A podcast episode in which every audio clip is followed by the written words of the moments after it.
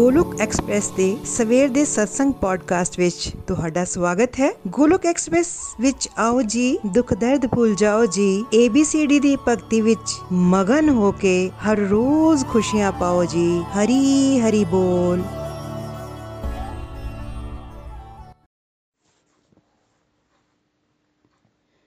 जय श्री कृष्ण चैतन्य प्रभु नित्यानंदा श्री अद्वैत गदाधर शिवासादि गौर भक्त वृंदा ओम नमो भगवते वासुदेवाय, ओम नमो भगवते वासुदेवाय, ओम नमो भगवते वासुदेवाय।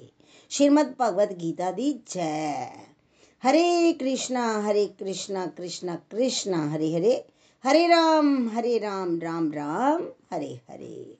Visit through the body free as a soul Hari Hari बोल। शरीर तो रहिए व्यस्त, आत्मा तो रहिए मस्त, हरि नाम जपते हुए। Transform the world by transforming yourself ਖੁਦ ਨੂੰ ਹੀ ਬਦਲ ਖੁਦ ਨੂੰ ਬਦਲ ਕੇ ਹੀ ਤੁਸੀਂ ਦੁਨੀਆ ਨੂੰ ਬਦਲ ਸਕਦੇ ਹੋ ਨਾ ਸ਼ਸਤਰ ਨਾਲ ਨਾ ਸ਼ਾਸਤਰ ਨਾਲ ਨਾ ਧਨ ਨਾਲ ਤੇ ਨਾ ਹੀ ਕਿਸੇ ਜੁਗਤੀ ਨਾਲ ਮੇਰਾ ਤਾਂ ਜੀਵਨ ਨਿਰਭਰ ਹੈ हे ਪ੍ਰਭੂ ਕੇਵਲ ਤੇ ਕੇਵਲ ਤੁਹਾਡੀ ਕਿਰਪਾ ਸ਼ਕਤੀ ਨਾਲ ਹਰੀ ਹਰੀ ਬੋਲ एवरीवन ਜੈ ਸ਼੍ਰੀ ਰਾਧੇ ਕ੍ਰਿਸ਼ਨਾ ਜੈ ਸ਼੍ਰੀ ਰਾਮ ਸਾਥੀਓ ਅੱਜ ਦੇ ਪੰਜਾਬੀ ਪੋਡਕਾਸਟ ਵਿੱਚ ਤੁਹਾਡਾ ਸਵਾਗਤ ਹੈ ਮੈਂ ਨੀਲਮ ਮਹਾਜਨ ਪਠਾਨਕੋਟ ਤੋਂ ਅੱਜ ਪ੍ਰਭੂ ਦੀ ਕਿਰਪਾ ਨਾਲ ਗੋਲੋਕ ਐਕਸਪ੍ਰੈਸ ਦੇ ਸਵੇਰ ਦੇ ਸਤਸੰਗ ਨੂੰ ਪੰਜਾਬੀ ਵਿੱਚ ਬਦਲ ਤੁਹਾਡੇ ਨਾਲ ਸਾਂਝਾ ਕਰਨ ਜਾ ਰਹੀ ਹਾਂ ਅਤੇ ਅੱਜ ਮੈਂ ਆਪਣੇ ਉੱਤੇ ਰੱਬ ਦੀ ਮਿਹਰ ਨੂੰ ਮਹਿਸੂਸ ਕਰ ਰਹੀ ਹਾਂ ਸਾਡੇ ਅੱਜ ਦੇ ਸਤਸੰਗ ਦਾ ਵਿਸ਼ਾ ਹੈ ਭੀਸ਼ਮ ਪੰਚਕ ਵਿਸ਼ੇਸ਼ ਸਤਸੰਗ ਹੈ ਇਹ ਅਤੇ ਪਾਠ ਦੂਸਰਾ ਹੈ ਅਧਿਆਇ 4 ਦਿਵਯ ਗਿਆਨ ਇਸ ਦੇ ਸ਼ਲੋਕ ਨੰਬਰ 35 ਅਤੇ 37 ਅੱਜ ਦੇ ਸਤਸੰਗ ਨੂੰ ਸਟਾਰਟ ਕਰਦੇ ਹਾਂ ਨikhil ji ਨੇ ਕਿਹਾ, ਕਾਰਤਿਕ ਮਾਸ ਵਿੱਚ ਲਾਟਰੀ ਸਾਡੀ ਲੱਗੀ ਹੋਈ ਹੈ, ਅਧਿਆਤਮਕ ਤਰੱਕੀ ਸਾਰੇ ਕਰ ਲੋ ਹੁਣ ਵੈਸਟ ਸਮਾਂ ਹੈ, ਪਹਿਲੇ ਚਤੁਰਮਾਸ ਸੀ, ਕੋਈ ਇਹ ਨਾ ਕਰ ਪਾਏ ਤਾਂ ਕਾਰਤਿਕ ਮਹੀਨਾ, ਫਿਰ ਲਾਸਟ ਦੇ 5 ਦਿਨ ਭੀਸ਼ਮ ਪੰਚਕ ਦੇ ਹਨ। ਪਿਛਲੇ ਪ੍ਰਸੰਗ ਵਿੱਚ ਭੀਸ਼ਮ ਪੰਚਕ ਦੀ ਸਿਗਨੀਫੀਕੈਂਸ ਨikhil ji ਨੇ ਸਾਨੂੰ ਕਰਵਾਈ ਸੀ। ਅਤੇ ਇਹ ਦੂਸਰਾ ਪਾਰਟ ਹੈ ਸਾਨੂੰ ਸਾਰਿਆਂ ਨੂੰ ਇਹਨਾਂ ਪੰਜਾਂ ਦਿਨਾਂ ਨੂੰ ਸਿੰਸੀਅਰਟੀ ਦੇ ਨਾਲ, ਨਾਮ ਜਾਪ ਵਿੱਚ ਤੇ ਸਤਸੰਗ ਵਿੱਚ ਬਿਤਾਉਣੇ ਚਾਹੀਦੇ ਹਨ। ਇਸ ਸਮੇਂ ਵੀ ਸਾਡਾ ਇੱਕੋ ਹੀ ਲਕਸ਼ ਹੋਣਾ ਚਾਹੀਦਾ ਹੈ ਸਤਸੰਗ ਸਾਧਨਾ, ਸੇਵਾ ਨੂੰ ਬੈਲੈਂਸ ਨਾਲ ਜੀਵਨ 'ਚ ਕਰਨਾ।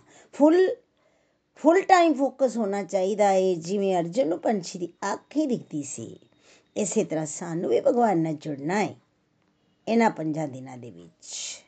ਜਿਸ ਤਰ੍ਹਾਂ ਕੈਰੀਅਰ 'ਚ ਫੁੱਲ ਫੋਕਸ ਨਾਲ ਅਸੀਂ ਅੱਗੇ ਵਧਣ ਦਾ ਪ੍ਰਯਾਸ ਕਰਦੇ ਹਾਂ ਨਾ ਬਿਜ਼ਨਸ ਨੂੰ ਵੀ ਚਲਾਉਣ ਦੀ ਕੋਸ਼ਿਸ਼ ਕਰਦੇ ਹਾਂ ਫੁੱਲ ਫੋਕਸ ਦੇ ਨਾਲ, ਐਸੇ ਤਰ੍ਹਾਂ ਇਹਨਾਂ ਪੰਜਾਂ ਦਿਨਾਂ ਵਿੱਚ ਡਿਵੋਸ਼ਨ ਨੂੰ ਪ੍ਰਾਇੋਰਟੀ ਤੇ ਲਿਆਉਣਾ ਹੈ ਤਾਂ ਇਸ ਦੇ ਫਲ ਦੀ ਅਸੀਂ ਕਲਪਨਾ ਵੀ ਨਹੀਂ ਕਰ ਸਕਦੇ, ਬਹੁਤ ਮਿਲਦਾ ਹੈ ਪਰ ਆਪਣੀ ਆਪਣੀ ਫਿਜ਼ੀਕਲ ਹੈਲਥ ਦੇ ਹਿਸਾਬ ਨਾਲ ਬ੍ਰਤ ਵੀ ਰੱਖਣਾ ਹੈ ਕਿਉਂਕਿ ਕਲਯੁਗ ਵਿੱਚ हरे कृष्णा हरे कृष्णा कृष्णा कृष्णा हरे हरे हरे राम हरे राम राम राम हरे हरे नाम जापी असली व्रते उत्थान एकादशी दी जय आज एकादशी है ਅੱਜ ਦੇ ਦਿਨ ਭਗਵਾਨ ਵਿਸ਼ਨੂੰ ਨੂੰ ਜੋਗ ਨਿਦਰਾ ਤੋਂ ਵੀ ਉਠਾਇਆ ਜਾਂਦਾ ਹੈ ਇਹ ਬੜੇ ਐਸਪੀਸ਼ੀਅਸ ਡੇਜ਼ ਹਨ ਨਾ ਅੱਜ ਇਕਾਦਸ਼ੀ ਵੀ ਹੈ ਤੇ ਭੀਸ਼ਮ ਪੰਚਕ ਦੀ ਸ਼ੁਰੂਆਤ ਵੀ ਹੋ ਰਹੀ ਹੈ ਵਰਤ ਦੀ ਸ਼ੁਰੂਆਤ ਵਿੱਚ ਭੀਸ਼ਮ ਪਿਤਾਮਾ ਨੂੰ ਯਾਦ ਕਰੀਏ। ਉਹਨਾਂ ਕੋਲੋਂ ਆਸ਼ੀਰਵਾਦ ਮੰਗੀਏ। ਜਿਵੇਂ ਦੇਵਰਤ ਦਾ ਨਾਂ ਭੀਸ਼ਮ ਪੈ ਗਿਆ, ਉਹ ਟੌਪ ਮੋਸਟ ਲੈਵਲ ਦੀ ਤਪੱਸਿਆ ਕਰਦੇ ਸੀ। ਦ੍ਰਿੜ ਸੰਕਲਪ ਦੀ ਸ਼ਕਤੀ ਸਾਨੂੰ ਭੀਸ਼ਮ ਪਿਤਾਮਾ ਕੋਲੋਂ ਮਿਲਦੀ ਹੈ ਵਿਲ ਪਾਵਰ ਉਹਨਾਂ ਕੋਲੋਂ ਮੰਗੀਏ, ਉਹਨਾਂ ਦੇ ਚਰਨਾਂ 'ਚ ਵੰਦਨਾ ਕਰੀਏ ਅੱਜ ਦੇ ਦਿਨ, ਕਿਉਂਕਿ 12 ਮਹਾਜਨਾਂ ਵਿੱਚੋਂ ਇੱਕ ਭੀਸ਼ਮ ਪਿਤਾਮਾ ਜੀ ਸਨ।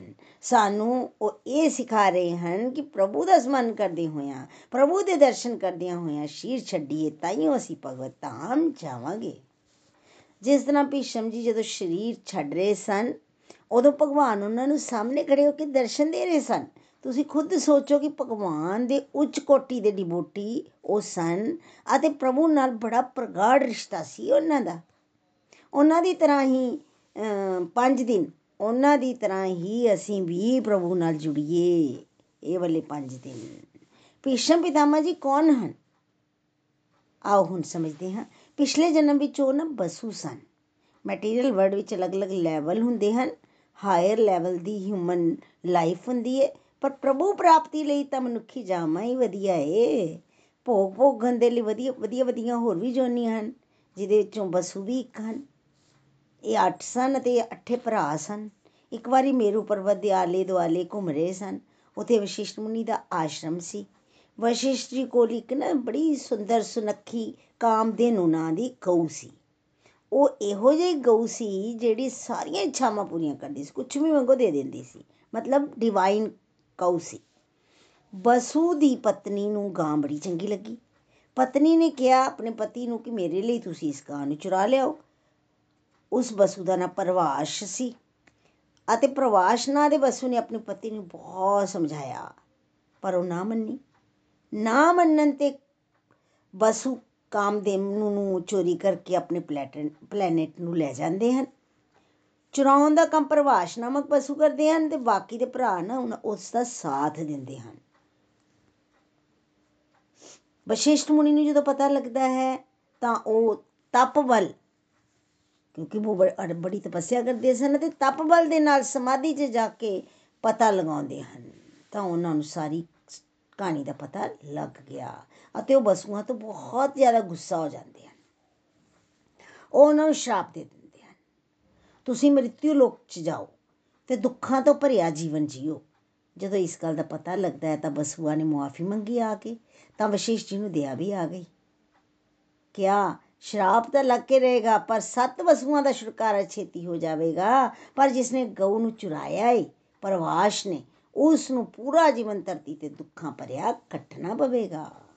ਬਹੁਤ ਜ਼ਿਆਦਾ ਗਿੜਗੜਾਉਣ ਦੇ ਬਾਅਦ ਵਸ਼ਿਸ਼ ਜੀ ਆਖਦੇ ਹਨ ਕਿ ਤੈਨੂੰ ਆਪਣੇ ਜੀਵਨ ਵਿੱਚ ਰਿਸਪੈਕਟ ਵੀ ਬਹੁਤ ਮਿਲੇਗੀ। ਫੇਮਸ ਪਰਸਨ ਦੇ ਰੂਪ 'ਚ ਧਰਤੀ ਤੇ ਤੂੰ ਰਹੇਗਾ, ਤੇਰਾ ਜੀਵਨ ਧਰਤੀ ਵਾਸੀਆਂ ਲਈ ਆਦਰਸ਼ ਬਣੇਗਾ। ਬਸੂਆਂ ਵਿੱਚੋਂ ਜਿਸ ਵਸੂ ਨੇ ਚੋਰੀ ਕੀਤੀ, ਉਹੀ ਬਾਅਦ ਵਿੱਚ ਅਗਲੇ ਜਨਮ 'ਚ ਭੀਸ਼ਮ ਪਿਤਾਮਾ ਬਣੇ, ਜਿਨ੍ਹਾਂ ਦਾ ਨਾਂ ਸ਼ੁਰੂ ਵਿੱਚ ਦੇਵਰਤ ਸੀ।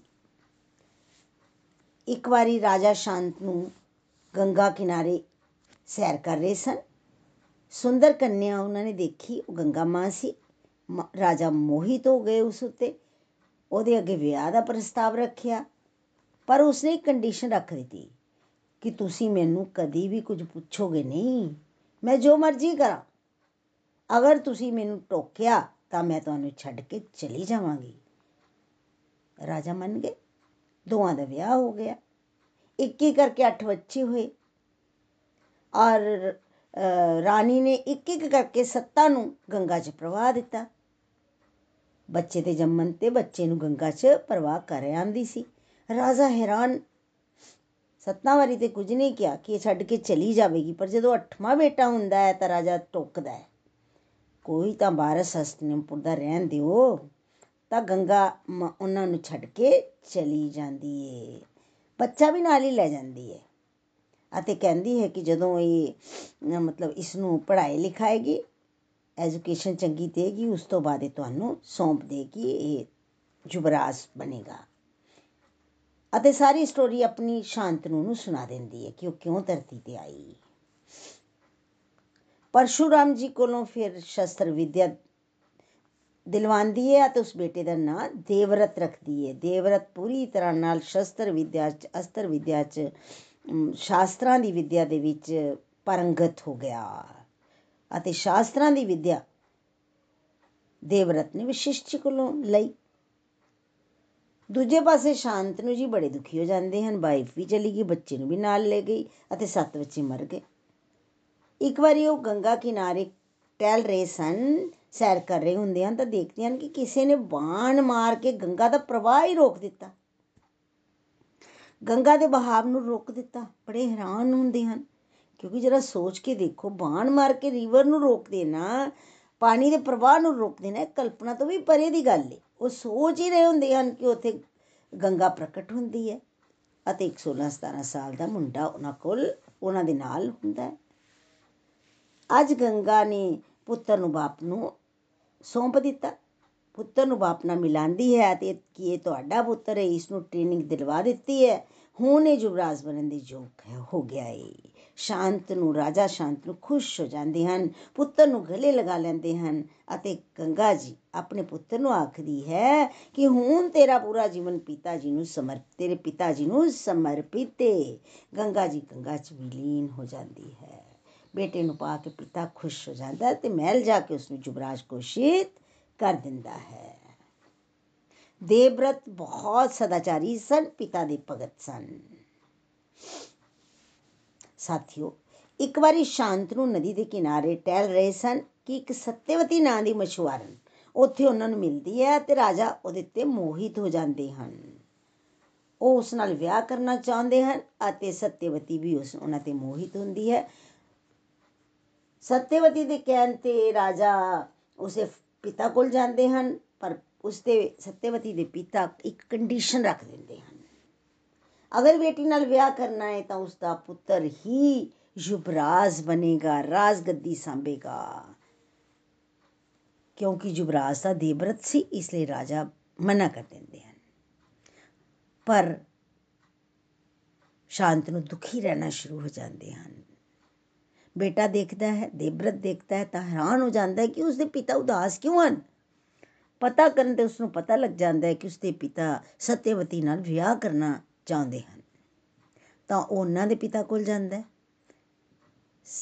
ਫਰੈਂਡਸ ਆਮ ਦੇਖਦੇ ਆ ਕਿ ਪਿਤਾ ਬੱਚੇ ਦਾ ਰਿਸ਼ਤਾ ਮੰਗਣ ਜਾਂਦੇ ਹਨ। ਇਹ ਤੇ ਬੇਟਾ ਬਾਪ ਦੀ ਸ਼ਾਦੀ ਲਈ ਜਾਂਦਾ ਹੈ, ਰਿਸ਼ਤਾ ਲੈ ਕੇ ਉਸਦੇ ਪਿਤਾ ਕੋਲ।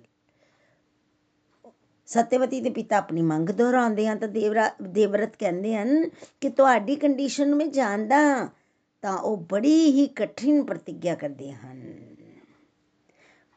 ਕਠਿਨ ਪ੍ਰਤੀਗਿਆ ਕਰਦੇ ਹਨ। ਤਾਂ ਦੇਵਤਾ ਵੀ ਖੁਸ਼ ਹੋ ਕੇ ਉਸ ਨੂੰ ਇੱਛਾ ਮ੍ਰਿਤਿੂ ਦਾ ਵਰਦਾਨ ਦਿੰਦੇ ਹਨ ਅਤੇ ਦੇਵਰਤ ਕਹਿੰਦੇ ਹਨ ਕਿ ਮੈਂ ਪੂਰਾ ਜੀਵਨ ਬ੍ਰਹਮਚਾਰੀ ਰਵਾਂਗਾ, ਮੈਂ ਰਾਜਾ ਵੀ ਨਹੀਂ ਬਣਾਂਗਾ, ਜਿਹੜੇ ਸਤਿਆਵਤੀ ਦੇ ਪੁੱਤਰ ਹੋਣਗੇ ਉਹੀ ਗੱਦੀ ਤੇ ਬੈਠਣਗੇ ਤੇ ਮੈਂ ਪੂਰਾ ਜੀਵਨ ਬ੍ਰਹਮਚਾਰੀ ਰਵਾਂਗਾ ਤੇ ਉਹਨਾਂ ਦੀ ਸੇਵਾ ਕਰਾਂਗਾ। ਇਹੋ ਜਿਹੀ ਸ਼ਪਥ ਕਦੀ ਕਿਸੇ ਨੇ ਨਹੀਂ ਸੀ ਲਈ ਕਿ ਇੱਕ ਪਿਤਾ ਦੀ ਖੁਸ਼ੀ ਦੇ ਲਈ ਬੇਟੇ ਨੂੰ ਆਪਣੇ ਪੂਰੇ ਜੀਵਨ ਨੂੰ ਤਪੱਸਿਆ ਬਣਾ ਲੈਣਾ ਪਵੇ। ਉਦੋਂ ਹੀ ਉਹਨਾਂ ਦਾ ਨਾਂ ਫਿਰ ਭੀਸ਼ਮ ਪਿਆ।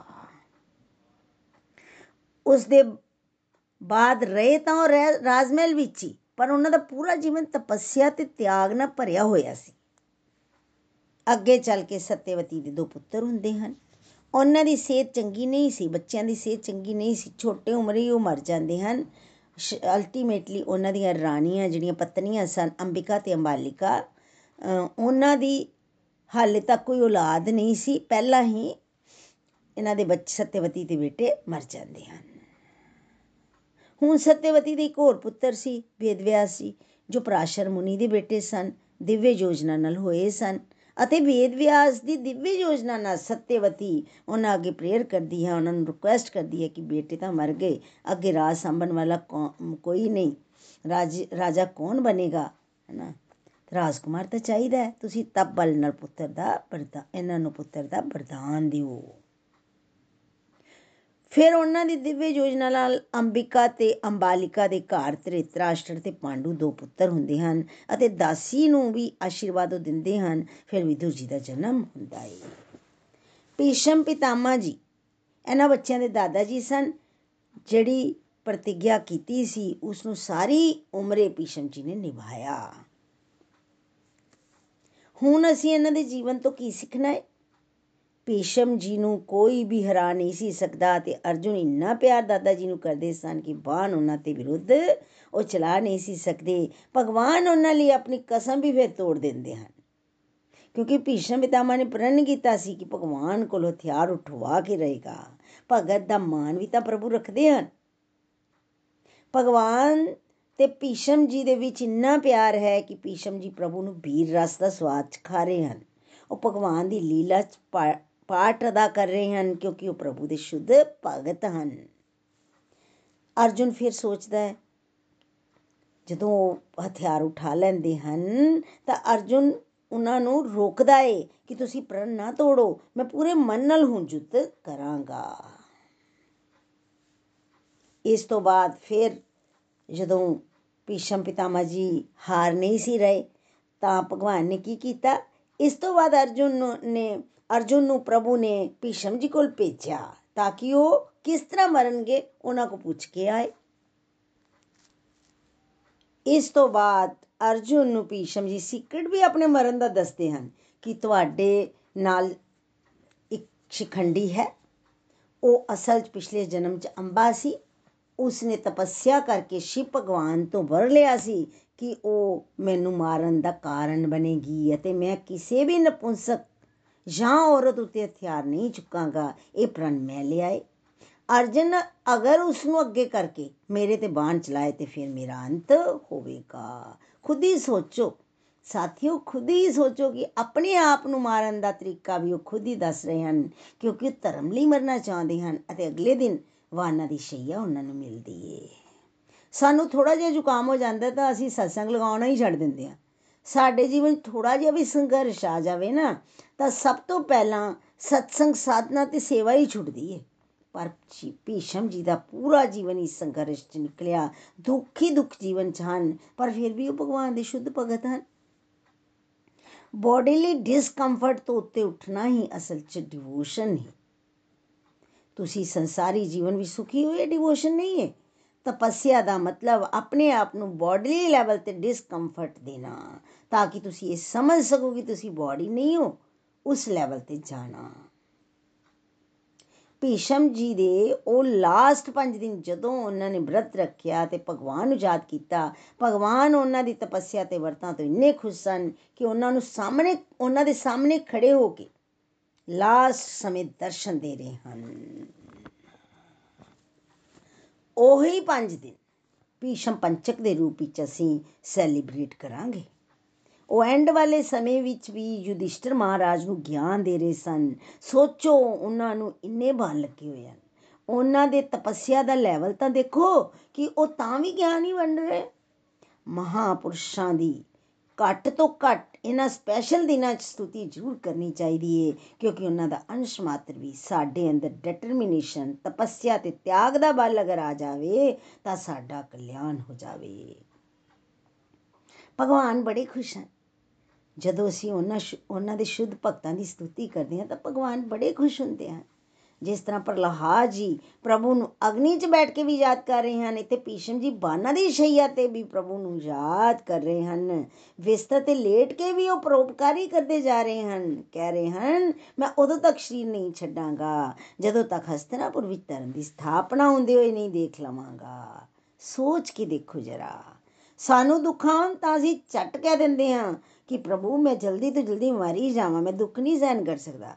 ਪਰ ਉਹ ਹਸਤਨਾਪੁਰ ਵਿੱਚ ਧਰਮ ਦੀ ਸਥਾਪਨਾ, ਸੁਖ ਸ਼ਾਂਤੀ ਦੇਖਣ ਲਈ ਬਾਨਾਂ ਦੀ ਸ਼ਈਆ ਤੇ ਵੀ ਲੇਟੇ ਰਹਿਣਾ ਚਾਹੁੰਦੇ ਹਨ। ਇਹ ਹੁੰਦਾ ਹੈ ਤਿਆਗ। ਸਾਡੇ ਕੋਲੋਂ ਤਾਂ ਸਿਰਫ ਇਹੀ ਐਕਸਪੈਕਟ ਕੀਤਾ ਜਾਂਦਾ ਹੈ ਕਿ ਇਹਨਾਂ ਪੰਜਾਂ ਦਿਨਾਂ ਵਿੱਚ ਘਰ 'ਚ ਕੰਫਰਟ 'ਚ ਬਹਿ ਕੇ, ਰਹਿ ਕੇ ਮਾਲਾ ਕੀਤੀ ਜਾਵੇ, ਸਤਸੰਗ ਕੀਤਾ ਜਾਵੇ, ਤਾਂ ਇਹ ਇਹ ਤਾਂ ਬਹੁਤ ਆਸਾਨ ਹੈ। ਦੇਖੋ ਨਾ, ਇਹ ਤਾਂ ਬਹੁਤ ਆਸਾਨ ਹੈ ਅਸੀਂ ਘਰ 'ਚ ਬੈਠ ਕੇ ਹੀ ਕਰਨਾ ਹੈ। ਦੁਨੀਆਦਾਰੀ ਦੇ ਲੋਕ ਜ਼ਰੂਰ ਸਾਨੂੰ ਕਹਿਣਗੇ ਕਿ ਕੀ ਹੋਵੇਗਾ? ਕੀ ਬਣੇਗਾ ਤੇਰਾ?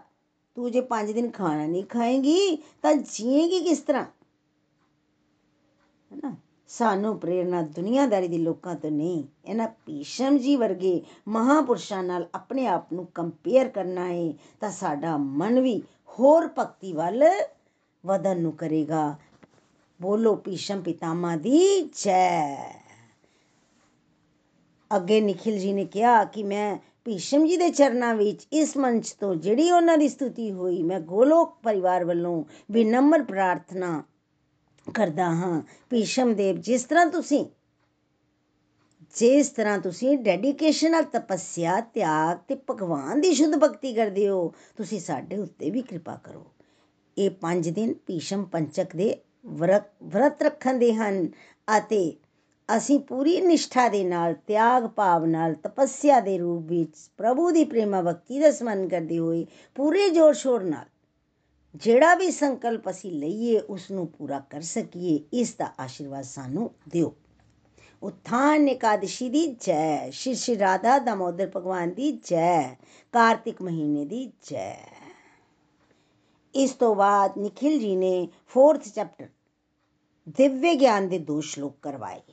ਸ਼ਲੋਕ ਨੰਬਰ 35 ਸਬਰੂਪ ਸਿੱਧ ਵਿਅਕਤੀ ਤੋਂ ਅਸਲੀ ਗਿਆਨ ਪ੍ਰਾਪਤ ਕਰ ਲੈਣ ਪਿੱਛੋਂ ਤੁਸੀਂ ਫਿਰ ਕਦੀ ਅਜਿਹੇ ਮੋਹ ਵਿੱਚ ਨਹੀਂ ਫਸੋਗੇ ਕਿਉਂਕਿ ਇਸ ਗਿਆਨ ਰਾਹੀਂ ਤੁਸੀਂ ਵੇਖ ਸਕੋਗੇ ਕਿ ਸਾਰੇ ਜੀ ਪਰਮਾਤਮਾ ਦੇ ਅੰਸ਼ ਰੂਪ ਹਨ ਭਾਵ ਉਹ ਮੇਰੇ ਹਨ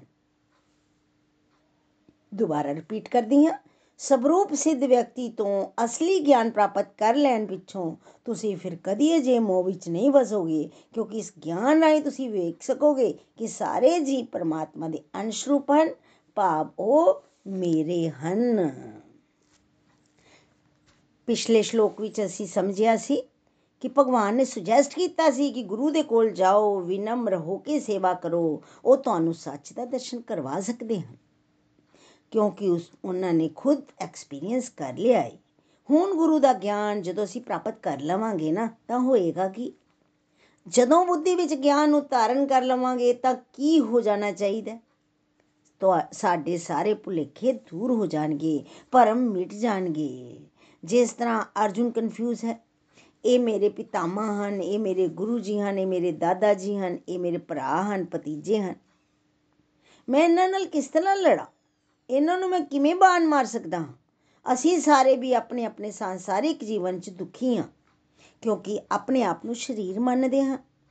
ਜਦੋਂ ਦਿਵਯ ਗਿਆਨ ਹੁੰਦਾ ਏ ਤਾਂ ਸਾਡੇ ਭੁਲੇਖੇ ਦੂਰ ਹੋ ਜਾਂਦੇ ਹਨ ਅਤੇ ਅਸੀਂ ਸਮਝਦੇ ਹਾਂ ਕਿ ਅਲਟੀਮੇਟਲੀ ਸਾਰੇ ਭਗਵਾਨ ਦੇ ਹੀ ਅੰਸ਼ ਹਨ, ਤਾਂ ਸਾਨੂੰ ਹਰੇਕ ਥਾਂ ਤੇ ਪਰਮਾਤਮਾ ਦੀ ਪ੍ਰੈਜ਼ੈਂਸ ਦਿਖਣਾ ਸ਼ੁਰੂ ਹੋ ਜਾਵੇਗੀ।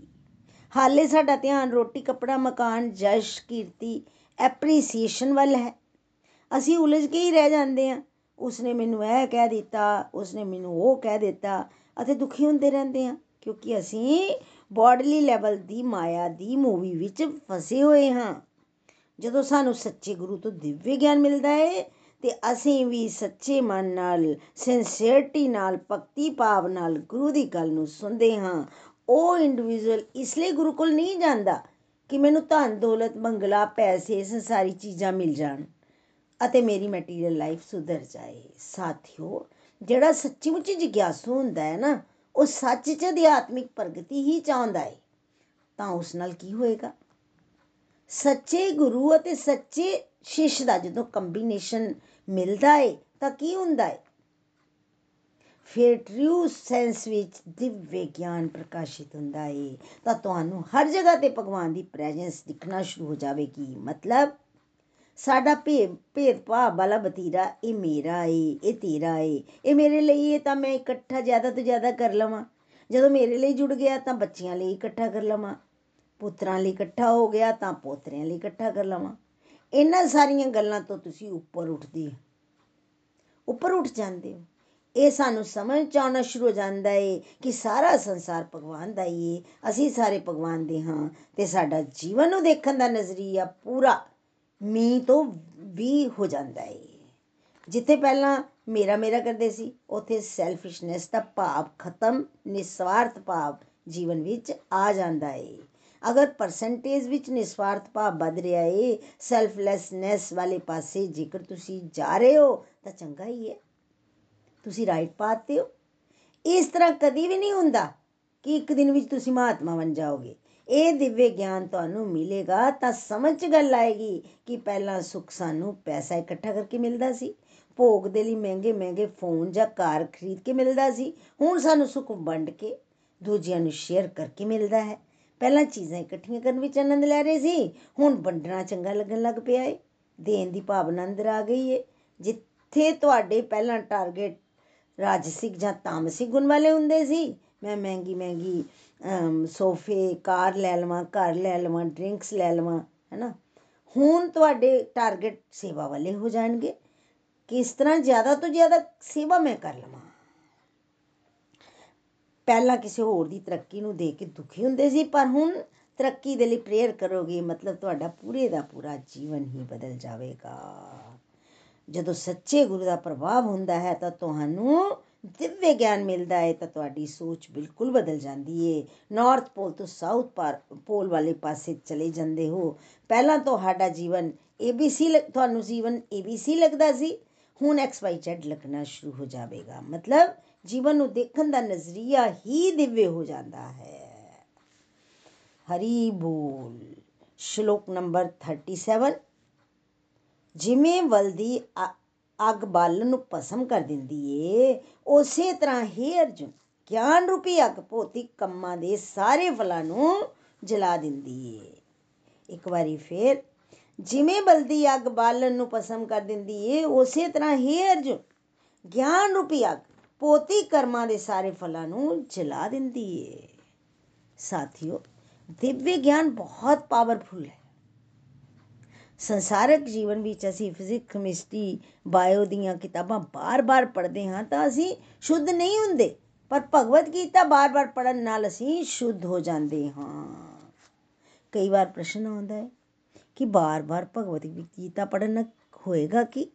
ਬਈ, ਇਹ ਗਿਆਨ ਇੰਨਾ ਪਾਵਰਫੁਲ ਹੈ, ਇੰਨਾ ਦਿਵਯ ਹੈ ਕਿ ਜਦੋਂ ਅਸੀਂ ਬਾਰ-ਬਾਰ ਬਾਰ-ਬਾਰ ਸੁਣਦੇ ਰਹਿੰਦੇ ਹਾਂ, ਸੁਣਦੇ ਰਹਿੰਦੇ ਹਾਂ ਤਾਂ ਸਾਨੂੰ ਪਤਾ ਵੀ ਨਹੀਂ ਲੱਗੇਗਾ ਕਿ ਸਾਡੇ ਲੱਖਾਂ ਕਰੋੜਾਂ ਜਨਮਾਂ ਦੇ ਪਾਪਾਂ ਦੀ ਸਫ਼ਾਈ ਹੁੰਦੀ ਜਾਂਦੀ ਏ। ਬੇਸ਼ੱਕ ਸਾਨੂੰ ਸਮਝ ਨਹੀਂ ਆ ਰਿਹਾ।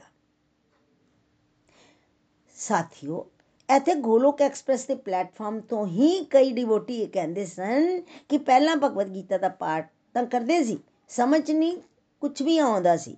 ਹੁਣ ਸਮਝ ਆ ਰਿਹਾ ਹੈ ਤੇ ਹੁਣ ਸਮਝ ਕਿਉਂ ਆ ਰਿਹਾ ਹੈ ਪਹਿਲਾਂ ਜਿਹੜਾ ਪਾਠ ਤੁਸੀਂ ਕਰ ਰਹੇ ਸੀ, ਉਹਦੇ ਨਾਲ ਤੁਹਾਡੀ ਬੁੱਧੀ ਬੁੱਧੀ ਸ਼ੁੱਧ ਹੋ ਰਹੀ ਹੈ ਤਾਂ ਕਦੀ ਵੀ ਇਹ ਨਹੀਂ ਸੋਚਣਾ ਕਦੀ ਵੀ ਇਹ ਨਹੀਂ ਸੋਚਣਾ ਕਿ ਖਾਲੀ ਪੜਨ ਨਾਲ ਜਾਂ ਸੁਣਨ ਨਾਲ ਕੀ ਹੋਏਗਾ ਸਾਡੀ ਸ਼ੁੱਧੀ ਹੁੰਦੀ ਹੈ ਉਹਦੇ ਨਾਲ ਜਦੋਂ ਤੱਕ ਅਸੀਂ ਇੰਪਲੀਮੈਂਟ ਨਹੀਂ ਕਰ ਅਸੀਂ ਸੋਚਦੇ ਹਾਂ ਕਿ ਜਦੋਂ ਤੱਕ ਅਸੀਂ ਇੰਪਲੀਮੈਂਟ ਨਹੀਂ ਕਰਾਂਗੇ ਤਾਂ ਖਾਲੀ ਪੜਨ ਨਾਲ ਕੀ ਹੋਏਗਾ ਇਸ ਦਾ ਫਾਇਦਾ ਹੀ ਨਹੀਂ ਹੈ ਹੈ ਨਾ ਸਾਥੀਓ ਇੰਪਲੀਮੈਂਟੇਸ਼ਨ ਭਗਵਤ ਗਿਆਨ ਦੀ ਜਿਹੜੀ ਹੁੰਦੀ ਏ, ਉਹ ਬੜੀ ਉੱਚ ਅਵਸਥਾ 'ਚ ਹੁੰਦੀ ਏ। ਜੇਕਰ ਤੁਸੀਂ ਪੀ ਐਚ ਡੀ ਕਰ ਰਹੇ ਹੋ, ਤਾਂ ਕੀ ਐਲ ਕੇ ਜੀ ਦੀ ਪੜ੍ਹਾਈ ਦਾ ਕੋਈ ਫਾਇਦਾ ਨਹੀਂ ਹੈ ਬਿਲਕੁਲ ਫਾਇਦਾ ਏ, ਕਿਉਂਕਿ ਜਿਸ ਤਰ੍ਹਾਂ ਪੌੜੀ ਚੜਨਾ ਹੋਵੇ ਤਾਂ ਇੱਕ ਇੱਕ ਕਰਕੇ ਚੜਦੇ ਆ ਨਾ। ਇੱਕ ਇੱਕ ਕਰਕੇ ਉੱਤੇ ਜਾਂਦੇ ਆ। ਅਗਰ ਤੁਹਾਡੇ ਵਿੱਚੋਂ ਕੋਈ ਕਿਸੇ ਨੂੰ ਵੀ ਇਹ ਗੱਲ ਕਹਿੰਦਾ ਏ, ਤਾਂ ਪਲੀਜ਼ ਕਿਸੇ ਨੂੰ ਡਿਸਕਰੇਜ ਨਹੀਂ ਕਰਨਾ। ਇਹ ਗੱਲ ਨਹੀਂ ਕਹਿਣੀ ਜਦੋਂ ਦਿਵਯ ਗਿਆਨ ਸਮਝ ਕੇ ਪ੍ਰੈਕਟੀਕਲ ਇੰਪਲੀਮੈਂਟ ਕਰ ਲੈਣਾ, ਇਹ ਤਾਂ ਪਰਮਹੰਸ ਦੀ ਅਵਸਥਾ ਹੁੰਦੀ ਹੈ ਇਹ ਤਾਂ ਪਰਮਹੰਸ ਦੀ ਅਵਸਥਾ ਹੈ ਪਰ ਇਸ ਦਾ ਮਤਲਬ ਇਹ ਨਹੀਂ ਕਿ ਇਹ ਸਟੇਜ ਆਏਗੀ ਨਹੀਂ ਸਾਡੇ ਤੇ। ਜਿਹੜਾ ਵੀ ਇੰਡੀਵਿਜੂਅਲ ਇਸ ਗਿਆਨ ਨੂੰ ਸੁਣਦਾ ਰਹੇਗਾ ਸੁਣਦਾ ਰਹੇਗਾ ਉਸ ਨੂੰ ਲਾਭ ਨਹੀਂ ਹੋ ਰਿਹਾ ਉਸ ਨੂੰ ਸੁਣਦੇ ਸੁਣਦੇ ਦੇਖੋ ਦੇਖੋ ਜਿਹੜਾ ਵੀ ਇੰਡੀਵਿਜੂਅਲ ਇਸ ਗਿਆਨ ਨੂੰ ਸੁਣਦਾ ਰਹੇਗਾ ਨਾ ਉਸ ਨੂੰ ਲਾਭ ਹੋਏਗਾ ਹੀ ਹੋਏਗਾ। ਇਹ ਨਹੀਂ ਸੋਚਣਾ ਕਿ ਉਸ ਨੂੰ ਲਾਭ ਨਹੀਂ ਹੋ ਰਿਹਾ। ਉਸ ਨੂੰ ਸੁਣਦਿਆਂ ਸੁਣਦਿਆਂ ਸੁਣਦਿਆਂ ਸੁਣਦਿਆਂ ਉਸ ਨੂੰ ਸਮਝ ਆਉਣੀ ਸ਼ੁਰੂ ਹੋ ਜਾਏਗੀ ਅਤੇ ਉਸ ਦਾ ਹਿਰਦੇ ਪਰਿਵਰਤਨ ਹੋ ਜਾਵੇਗਾ। ਦਿਵਯ ਗਿਆਨ ਸੁਣਦੇ ਸੁਣਦੇ ਨਾ ਅੰਦਰੋਂ ਸਾਨੂੰ ਸਟਰੈਂਥ ਮਿਲ ਜਾਂਦੀ ਏ ਤੇ ਤੁਹਾਨੂੰ ਪਤਾ ਵੀ ਨਹੀਂ ਲੱਗਦਾ। ਬਹੁਤ ਸਾਰੀਆਂ ਗੱਲਾਂ ਜਿਹੜੀਆਂ ਅਸੀਂ ਸੁਣ ਹੀ ਰਹੇ ਸੀ, ਉਹ ਅੰਦਰ ਉਤਰ ਵੀ ਜਾਂਦੀਆਂ ਹਨ। ਕਈ ਵਾਰੀ ਕਿਸੇ ਨੇ ਤੁਹਾਨੂੰ ਕੜਵੀ ਗੱਲ ਕਹਿ ਦਿੱਤੀ, ਪਰ ਤੁਹਾਡੇ ਤੇ ਅਸਰ ਨਹੀਂ ਹੋਇਆ। ਤੁਸੀਂ ਸੋਚਦੇ ਹੋ, ਇਹ ਕੀ ਹੋ ਗਿਆ, ਕਿਵੇਂ ਹੋ ਗਿਆ? ਹੁਣ ਕੋਈ ਕੁਝ ਵੀ ਕਹੇ, ਫ਼ਰਕ ਹੀ ਨਹੀਂ ਮੈਨੂੰ ਪੈਂਦਾ। ਅਤੇ ਬੜੀ ਪੋਲਾਈਟਲੀ ਦੂਜੇ ਨੂੰ ਜਵਾਬ ਦੇ ਕੇ ਹੈਂਡਲ ਵੀ ਕਰ ਲੈਂਦੇ ਹੋ ਤੁਸੀਂ। ਤਿੰਨ ਸਾਲ, ਤਿੰਨ ਚਾਰ ਸਾਲ ਪਹਿਲਾਂ ਜਦੋਂ ਮੈਂ ਸਤਸੰਗ ਵਿੱਚ ਇਹ ਗੱਲ ਸੁਣੀ ਸੀ ਕਿ ਇਸ ਤਰ੍ਹਾਂ ਵੀ ਹੋ ਜਾਂਦਾ ਹੈ, ਉਸ ਵੇਲੇ ਮੈਨੂੰ ਵਿਸ਼ਵਾਸ ਵੀ ਨਹੀਂ ਸੀ ਹੋਇਆ। ਅਤੇ ਮੈਨੂੰ ਲੱਗਦਾ ਸੀ ਕਿ ਇਹ ਸੰਭਵ ਹੈ। ਇਹ ਹੋ ਹੀ ਨਹੀਂ ਸਕਦਾ ਕਿ ਕੋਈ ਕਿਸੇ ਨੂੰ ਹਾਰਸ਼ ਵਰਡਸ ਕਹੇ ਕਹੇ ਤੇ ਉਹ ਪੋਲਾਈਟਲੀ ਉਸ ਨੂੰ ਆਨਸਰ ਦੇ ਕੇ ਅੱਗੇ ਵਧ ਜਾਏ। ਪਰ ਮੈਂ ਇਹ ਗੱਲ ਇਹ ਗੱਲ ਕਰ ਪਾਇਆ ਹਾਂ, ਅਰਥਾਤ ਅੱਜ ਅਨੁਭੂਤੀ ਹੋਈ ਏ। ਅੱਜ ਮੈਂ ਵੀ ਦੂਜੇ ਦੇ ਹਾਰਸ਼ ਵਰਡਸ ਨੂੰ ਤੇ ਉੱਤੇ ਆਪਣੇ ਆਪ ਨੂੰ, ਆਪਣੇ ਆਪ ਤੇ ਕਾਬੂ ਰੱਖ ਪਾਇਆ ਹਾਂ। ਇਸ ਤਰ੍ਹਾਂ ਕਰਨਾ ਕੀ ਹੈ? ਨਿਤ ਤੇ ਨਿਰੰਤਰ ਚੱਲਦੇ ਰਹਿਣਾ ਹੈ ਦਿਵਯ ਗਿਆਨ ਇੰਨਾ ਪਾਵਰਫੁਲ ਹੈ ਕਿ ਤੁਹਾਡੇ ਲੱਖਾਂ ਕਰੋੜਾਂ ਜਨਮਾਂ ਦੇ ਪਾਪ ਧੁਲਦੇ ਜਾ ਰਹੇ ਹਨ। ਤੁਹਾਨੂੰ ਪਤਾ ਵੀ ਨਹੀਂ ਲੱਗਦਾ ਕਿ ਤੁਸੀਂ ਕਿਹੜੀ ਗੱਲ ਨੂੰ ਸਿੱਖ ਕੇ ਇੰਪਲੀਮੈਂਟ ਵੀ ਕਰਨਾ ਸ਼ੁਰੂ ਕਰ ਦਿੱਤਾ। ਇੰਪਲੀਮੈਂਟ ਵੀ ਕਰਨਾ ਸ਼ੁਰੂ ਕਰ ਦਿੱਤਾ। ਸੰਸਾਰੀ ਗਿਆਨ ਲੈਣਾ ਜਿਹਾ ਨਹੀਂ ਹੁੰਦਾ ਕਿ ਤੁਸੀਂ ਹਲਕੇ ਬੁਲਕੇ ਪੜਦੇ ਰਹੋ ਤੇ ਅੰਦਰੋਂ ਅੰਦਰ ਤੁਹਾਡੇ ਅੰਦਰ ਇੰਪਰੂਵਮੈਂਟ ਆ ਜਾਏ। ਪਰ ਇਸ ਰਸਤੇ ਤੇ ਬਿਊਟੀਫੁਲੀ ਗੱਲ ਇਹ ਬਿਊਟੀਫੁਲ ਗੱਲ ਇਹ ਕਿ ਇਹ ਨੌਲੇਜ ਹੀ ਡਿਵਾਈਨ ਹੈ। ਤੁਹਾਨੂੰ ਪਤਾ ਹੈ ਕਿ ਭਗਵਾਨ ਦੀਆਂ ਗੱਲਾਂ ਵਿੱਚ, ਭਗਵਾਨ ਦੇ ਨਾਂ ਵਿੱਚ, ਭਗਵਾਨ ਵਿੱਚ ਤੇ ਭਗਵਾਨ ਦੀਆਂ ਲੀਲਾਵਾਂ 'ਚ ਕੋਈ ਫ਼ਰਕ ਨਹੀਂ ਹੁੰਦਾ। ਕਿਉਂਕਿ ਕ੍ਰਿਸ਼ਨ ਭਗਵਾਨ ਸੂਰਜ ਵਾਂਗ ਹਨ ਅਤੇ ਮਾਇਆ ਅੰਧਕਾਰ ਵਾਂਗ ਹੈ। ਅਤੇ ਤੁਸੀਂ ਭਗਵਦ ਗੀਤਾ ਦਾ ਗਿਆਨ ਲੈਂਦੇ ਜਾ ਰਹੇ ਹੋ, ਲੈਂਦੇ ਜਾ ਰਹੇ ਹੋ, ਲੈਂਦੇ ਜਾ ਰਹੇ ਹੋ ਤਾਂ ਤੁਹਾਨੂੰ ਪਤਾ ਵੀ ਨਹੀਂ ਲੱਗੇਗਾ ਕਿ ਕਦੋਂ ਸਾਤਵਿਕ ਗੁਣ ਵੱਧ ਗਿਆ ਏ ਦਿਵਯਤਾ ਆ ਗਈ ਏ। ਕਦੋਂ ਗੁੱਸਾ ਤੁਹਾਡੇ ਅੰਦਰ ਘਟਦਾ ਜਾ ਰਿਹਾ ਏ ਅਤੇ ਕਦੋਂ ਪੇਸ਼ੈਂਸ ਲੈਵਲ ਅੰਦਰ ਵੱਧਦਾ ਪੇਸ਼ੈਂਸ ਅੰਦਰ ਵੱਧਦੀ ਜਾ ਰਹੀ ਹੈ ਇਸ ਦੇ ਲਈ ਕੁਝ ਵੀ ਤੁਹਾਨੂੰ ਲੱਗ ਨਹੀਂ ਕਰਨਾ। ਤੁਹਾਨੂੰ ਸਿਰਫ ਨਿਤ ਤੇ ਨਿਰੰਤਰ ਦਿਵਯ ਗਿਆਨ ਦਾ ਇੰਜੈਕਸ਼ਨ ਲਗਾਉਂਦੇ ਰਹਿਣਾ ਹੈ ਤੁਸੀਂ ਕਲਾਸ 10th ਵਿੱਚ ਦੇਖਿਏ, ਅਗਰ ਤੁਸੀਂ ਕਲਾਸ 5th ਚ ਹੋ ਤੇ ਤੁਸੀਂ 10th ਦੀ ਤਰ੍ਹਾਂ ਐਕਟ ਨਹੀਂ ਕਰ ਸਕਦੇ। ਜਿਸ ਵੀ ਸਪਿਰਚੁਅਲ ਸਟੇਜ ਤੇ ਤੁਸੀਂ ਹੋ, ਉਸੇ ਅਨੁਸਾਰ ਚੱਲਣਾ ਹੈ। ਪਰ ਜਿੱਦਾਂ ਜਿੱਦਾਂ ਤੁਹਾਡਾ ਸਮਾਂ ਭਗਤੀ ਦਾ ਵਧੇਗਾ, ਤੁਹਾਡੀ ਡੈਡੀਕੇਸ਼ਨ ਵਧੇਗੀ, ਤੁਸੀਂ ਦਿਵਯ ਗਿਆਨ ਵਾਲੇ ਪਾਸੇ ਵਧਦੇ ਜਾਓਗੇ ਤੇ ਤੁਹਾਡੇ ਲੱਖਾਂ ਕਰੋੜਾਂ ਜਨਮਾਂ ਦੇ ਪਾਪ ਘਟਦੇ ਜਾਣਗੇ, ਸ਼ੁੱਧੀ ਵੱਧਦੀ ਜਾਏਗੀ। ਇਸ ਲਈ ਕਦੀ ਵੀ ਇਹ ਨਹੀਂ ਸੋਚਣਾ ਕਿ ਖਾਲੀ ਸੁਣਨ ਦਾ ਕੀ, ਸੁਣਨ ਨਾਲ ਕੀ ਹੋਵੇਗਾ। ਪ੍ਰੈਕਟੀਕਲ ਇੰਪਲੀਮੈਂਟੇਸ਼ਨ ਵੀ ਸੁਣਦੇ ਰਹਿਣ ਨਾਲ ਹੀ ਹੋਵੇਗੀ। ਇਸ ਤੋਂ ਬਾਅਦ ਨਿਤਿਨ ਜੀ ਨੇ ਸਤਸੰਗ ਨੂੰ ਸਮਰਾਈਜ਼ ਕੀਤਾ ਕਿਹਾ ਕਿ ਦਿਵਯ ਗਿਆਨ ਨਾਲ ਜੁੜੇ ਰਹੋਗੇ ਜੁੜੇ ਰਹੋਗੇ, ਸੁਣਦੇ ਰਹੋਗੇ। ਡੈਡੀਕੇਸ਼ਨ ਹੌਲੀ ਹੌਲੀ ਵਧੇਗੀ ਤੁਹਾਡੀ। ਡੈਡੀਕੇਸ਼ਨ ਵਧੇਗੀ ਤਾਂ ਭਗਵਾਨ ਦੀ ਕਿਰਪਾ ਵਧੇਗੀ। ਕਿਰਪਾ ਨਾਲ ਹੋਰ ਡੈਡੀਕੇਸ਼ਨ ਵਧੇਗੀ ਤੇ ਫਿਰ ਹੋਰ ਕਿਰਪਾ ਹੋਏਗੀ। ਅਤੇ ਫਿਰ ਬਹੁਤ ਸਾਰੀਆਂ ਗੱਲਾਂ ਜਿਹੜੀਆਂ ਤੁਸੀਂ ਸੋਚਦੇ ਸੀ ਕਿ ਨਹੀਂ ਕਰ ਸਕਦੇ, ਉਹਨਾਂ ਨੂੰ ਵੀ ਬੜੀ ਸਰਲਤਾ ਨਾਲ ਤੁਸੀਂ ਕਰ ਪਾਓਗੇ। ਜਿਸ ਤਰ੍ਹਾਂ ਬਹੁਤ ਸਾਰੇ ਡਿਵੋਟੀਜ਼ ਨੇ ਭੀਸ਼ਮ ਪੰਚਕ ਦਾ ਨਾਮ ਪਹਿਲਾਂ ਨਹੀਂ ਸੁਨਿਆ ਹੋਵੇਗਾ ਅਗਰ ਨਾ ਸੁਨਿਆ ਵੀ ਹੋਵੇਗਾ, ਤਾਂ ਇਨੀ ਡੈਡੀਕੇਸ਼ਨ ਨਾਲ ਵਰਤ ਨਹੀਂ ਰੱਖਿਆ ਹੋਵੇਗਾ ਅਤੇ ਹੁਣ ਇਸ ਗਿਆਨ ਨੂੰ ਲੈਣ ਤੋਂ ਬਾਅਦ ਤੁਸੀਂ ਜ਼ਰੂਰ ਹੀ ਵਰਤ ਵੀ ਰੱਖੋਗੇ ਅਤੇ ਤੁਹਾਨੂੰ ਮਜ਼ਾ ਵੀ ਬਹੁਤ ਆਉਣ ਵਾਲਾ ਏ। ਸਾਥੀਓ ਅੱਜ ਦੇ satsang ਤੋਂ ਮੇਰੀ ਇਹ ਲਰਨਿੰਗ ਬਣੀ ਕਿ ਜਿਵੇਂ ਭੀਸ਼ਮ ਪਿਤਾਮਾ ਨੇ 5 ਦਿਨਾਂ ਵਿੱਚ ਯੁਧਿਸ਼ਠਿਰ ਜੀ ਮਹਾਰਾਜ ਨੂੰ ਗਿਆਨ ਦਿੱਤਾ ਕਿਉਂਕਿ ਉਹ 12 ਮਹਾਜਨਾਂ ਚੋਂ ਇੱਕ ਸਨ, ਬੜੇ ਗਿਆਨੀ ਸਨ, ਪ੍ਰਭੂ ਦੇ ਸ਼ੁੱਧ ਭਗਤ ਸਨ। ਮੈਂ ਵੀ ਪ੍ਰਭੂ ਅੱਗੇ ਪ੍ਰੇਅਰ ਕਰਦੀ ਹਾਂ ਕਿ ਪ੍ਰਭੂ ਭੀਸ਼ਮ ਜੀ ਵਾਂਗ ਸਾਡੇ ਅੰਦਰ ਵੀ ਸ਼ੁੱਧ ਭਗਤੀ ਆਵੇ। ਇਹ ਆਵੇਗੀ ਕਿਵੇਂ? ਸਾਨੂੰ ਵੀ ਭਗਵਦ ਗੀਤਾ ਦੇ ਗਿਆਨ ਨੂੰ ਸੁਣਦੇ ਰਹਿਣਾ ਹੈ, ਸੁਣਦੇ ਰਹਿਣਾ ਹੈ ਤੇ ਸੁਣਦਿਆਂ ਸੁਣਦਿਆਂ ਹੀ ਅੰਦਰ ਟਰਾਂਸਫਾਰਮੇਸ਼ਨ ਆਵੇਗੀ। ਮੈਂ ਆਪਣੀ ਗੱਲ ਕਰਾਂ ਤਾਂ ਪਹਿਲਾਂ ਭਗਵਦ ਗੀਤਾ ਨੂੰ ਸਤਸੰਗ ਵਿੱਚ ਮੈਂ ਸੁਣਦੀ ਸੀ, ਪਰ ਸਮਝ ਨਹੀਂ ਸੀ ਆਉਂਦੀ। ਕਿ ਪ੍ਰਭੂ ਕੀ ਕਹਿ ਰਹੇ ਹਨ? ਔਖਾ ਲੱਗਦਾ ਸੀ, ਪਰ 3-4 ਸਾਲ ਸੁਣਦਿਆਂ ਸੁਣਦਿਆਂ ਸਮਝ 'ਚ ਗਿਆਨ ਆਉਣਾ ਸ਼ੁਰੂ ਹੋ ਗਿਆ ਅਤੇ ਹੁਣ ਇਹ ਦਿਵਯ ਗਿਆਨ ਹੀ ਅਸਲੀ ਗਿਆਨ ਲੱਗਦਾ ਹੈ ਨikhil ji ਨੇ ਬਿਲਕੁਲ ਸਹੀ ਗੱਲ ਕੀਤੀ ਕਿ ਇਹ ਨਹੀਂ ਕਹਿਣਾ ਕਿ ਖਾਲੀ ਸੁਣਨ ਨਾਲ ਕੀ ਹੋਵੇਗਾ। ਇੰਪਲੀਮੈਂਟ ਤਾਂ ਕੀਤਾ ਨਹੀਂ, ਜੀਵਨ ਵਿੱਚ ਤਾਂ ਉਤਾਰਿਆ ਨਹੀਂ ਤੇ ਖਾਲੀ ਸੁਣਨ ਨਾਲ ਕੀ ਹੋਏਗਾ?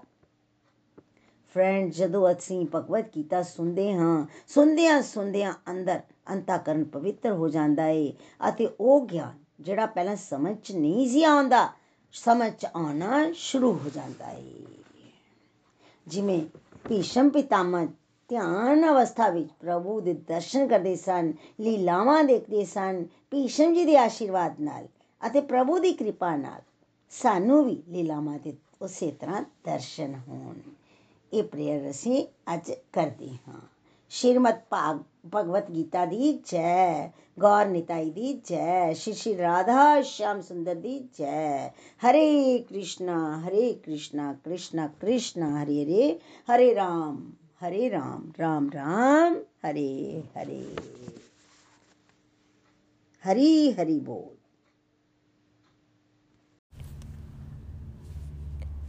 ਹਰੀ ਹਰੀ ਬੋਲ, ਹਰੀ ਹਰੀ ਬੋਲ। ਕਾਰਤਿਕ ਮਾਸ ਦੀ ਜੈ। ਦੋਸਤੋ, ਕਾਰਤਿਕ ਮਾਸ ਬਹੁਤ ਹੀ ਬੈਸਟ ਟਾਈਮ ਹੈ ਸਾਡੀ ਅਧਿਆਤਮਿਕ ਤਰੱਕੀ ਦੇ ਲਈ। ਇਸ ਮਹੀਨੇ ਵਿੱਚ ਭਗਤੀ ਕਰਨ ਨਾਲ ਹਜ਼ਾਰ ਗੁਣਾ ਫਲ ਪਰਮਾਤਮਾ ਸਾਨੂੰ ਦਿੰਦੇ ਹਨ। ਪਰਮਾਤਮਾ ਬਹੁਤ ਖੁਸ਼ ਹੋ ਜਾਂਦੇ ਹਨ ਅਤੇ ਸਾਡੇ ਉੱਪਰ ਬਹੁਤ ਦਇਆ ਕਰਦੇ ਹਨ। ਕਾਰਤਿਕ ਮਾਸ ਦਾ ਮਹੀਨਾ ਸਾਡੀ ਭਗਤੀ ਨੂੰ ਬਹੁਤ ਊਰਜਾ ਪ੍ਰਦਾਨ ਕਰਦਾ ਹੈ। ਇਸ ਲਈ ਇਸ ਨੂੰ ਊਰਜਾ ਮਾਸ ਵੀ ਕਹਿੰਦੇ ਹਨ। ਸੋ ਆਓ ਦੋਸਤੋ ਜਿੰਨਾ ਵੀ ਹੋ ਸਕੇ ਅਸੀਂ ਆਪਣੀ ਸਤਸੰਗ ਸਾਧਨਾ ਸੇਵਾ ਨੂੰ ਵਧਾਈਏ। ਦੋਸਤੋ, ਦਾਮੋਦਰ ਅਸ਼ਟਕਮ ਦਾ ਵੀ ਬਹੁਤ ਮਹੱਤਵ ਹੈ, ਕਿਉਂਕਿ ਦਾਮੋਦਰ ਲੀਲਾ ਵੀ ਇਸ ਮਹੀਨੇ ਵਿੱਚ ਹੀ ਹੋਈ ਸੀ। ਅਗਰ ਅਸੀਂ ਦੀਪਦਾਨ ਦੇ ਨਾਲ-ਨਾਲ ਦਾਮੋਦਰ ਅਸ਼ਟਕਮ ਦਾ ਪਾਠ ਵੀ ਕਰਾਂਗੇ, ਜੋ ਕਿ ਭਗਵਾਨ ਜੀ ਦੇ ਸਰੂਪ ਦੀ ਹੀ ਸਤੁਤੀ ਹੈ, ਤਾਂ ਸਾਡੀ ਆਧਿਆਤਮਿਕ ਤਰੱਕੀ ਬਹੁਤ ਜ਼ਿਆਦਾ ਹੋਵੇਗੀ ਅਤੇ ਬਹੁਤ ਜਲਦੀ ਹੋਵੇਗੀ, ਕਿਉਂਕਿ ਭਗਵਾਨ ਜੀ ਦੀ ਵਿਸ਼ੇਸ਼ ਕਿਰਪਾ ਬਰਸਦੀ ਹੈ। ਸੋ ਆਓ ਵੈਸਟ ਬੰਗਾਲ ਚੱਲਦੇ ਹਾਂ। ਸਾਡੇ ਪਿਆਰੇ ਤ੍ਰਿਸ਼ਨਿਕਾ ਜੀ ਦੇ ਕੋਲ, ਜਿਨ੍ਹਾਂ ਨੇ ਆਪਣੀ ਪਿਆਰੀ ਅਤੇ ਮధుਰ ਬਾਣੀ ਵਿੱਚ ਸਾਨੂੰ ਸਾਰਿਆਂ ਨੂੰ ਦਾ ਮధుਰ ਅਸ਼ਟਕਮ ਸੁਣਾਇਆ ਹੈ। ਅਸੀਂ ਉਸ ਨੂੰ ਸੁਣਦੇ ਹਾਂ ਉਸ ਦਾ ਆਨੰਦ ਲੈਂਦੇ ਹਾਂ ਅਤੇ ਕਾਰਤਿਕ ਮਾਸ ਵਿੱਚ ਵੱਧ ਚੜ ਕੇ ਕ੍ਰਿਸ਼ਨਾ ਐਕਟੀਵਿਟੀਜ਼ 'ਚ ਹਿੱਸਾ ਲੈਂਦੇ ਹਾਂ, ਭਗਵਾਨ ਜੀ ਦੀ ਸੇਵਾ ਕਰਦੇ ਹਾਂ। ਸੋ ਇੱਕ ਵਾਰ ਫਿਰ ਕਾਰਤਿਕ ਮਾਸ ਦੀ ਜੈ, ਸ਼੍ਰੀ ਸ਼੍ਰੀ ਰਾਧਾ ਦਾਮੋਦਰ ਭਗਵਾਨ ਦੀ ਜੈ। ਹਰੀ ਹਰੀ ਬੋਲ।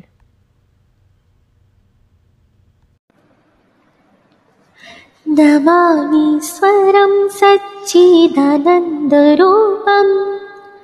लसत्कुण्डलं गोकुले गोकुलेभ्राजमना नमामि स्वरं लसत्कुण्डलं गोकुले गोकुलेभ्राजमना यशोदामि आलापालमानम् परं धृतकोप्या धृतकोऽप्या यशोदानियो कालधापमान्यम् परं विष्णमद्यन्ततो धृतकोऽप्या रुदन्तमोहरनेत्र उग्मं ऋच्यन्तम् करं भोजियोग्मीय सत्यङ्कनेत्रम् मुहुर्शाश्वकं पात्रीरिङ्क्यां कण्ठ?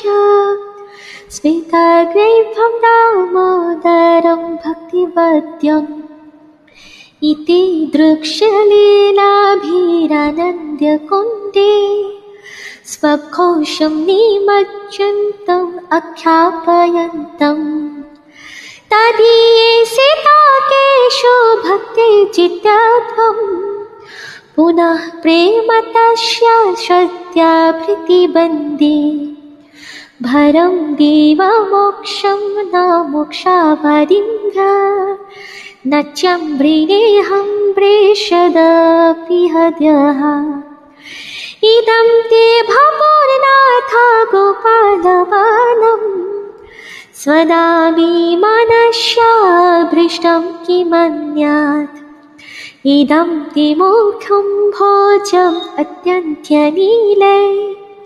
भृतं कुन्तले स्निग्धरक्तश्च कोप्या मुहुश्चुम्बितं बिम्बरक्तधरं मे। मानस्य अभ्रष्टं नलं लक्षलभ्ये नमो देवदामोदरानद्य विष्णु प्रसीद प्रभो दुःख्यजलभिमग्नम् कृपादृष्टिभ्रष्टातिदिनं वत्यानो गृहान्निश्यमग्न्यं निधाक्ष्यसि दृश्य कुबेरात्मजावत्यमूर्तय दत्वत्।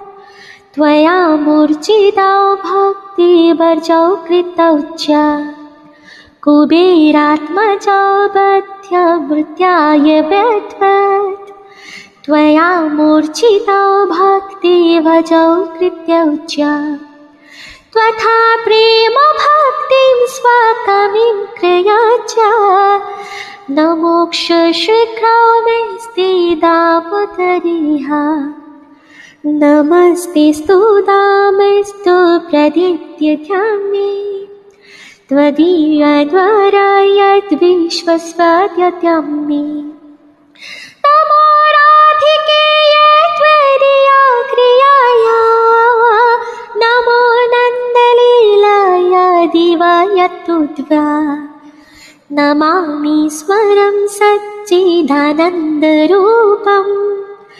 लसत्कुण्डलं गोकुले व्राजवना नमामि स्वरं सच्चिदानन्दरूपम् लसत्कुण्डलं गोकुले व्राजवना ਗੋਲੋਕ ਐਕਸਪ੍ਰੈਸ ਦੇ ਨਾਲ ਜੁੜਨ ਲਈ ਤੁਸੀਂ ਸਾਡੇ ਈਮੇਲ ਐਡਰੈਸ info@golokexpress.org ਦੇ ਰਾਹੀਂ ਸੰਪਰਕ ਕਰ ਸਕਦੇ ਹੋ ਜਾਂ ਸਾਡੇ WhatsApp ਜਾਂ Telegram ਨੰਬਰ 7018026821 ਨਾਲ ਵੀ ਜੁੜ ਸਕਦੇ ਹੋ। ਤੁਸੀਂ ਸਾਡੇ ਨਾਲ ਫੇਸਬੁੱਕ ਪੇਜ ਜਾਂ YouTube ਚੈਨਲ ਦੇ ਰਾਹੀਂ ਵੀ ਜੁੜ ਸਕਦੇ ਹੋ। ਹਰੀ ਹਰੀ ਬੋਲ।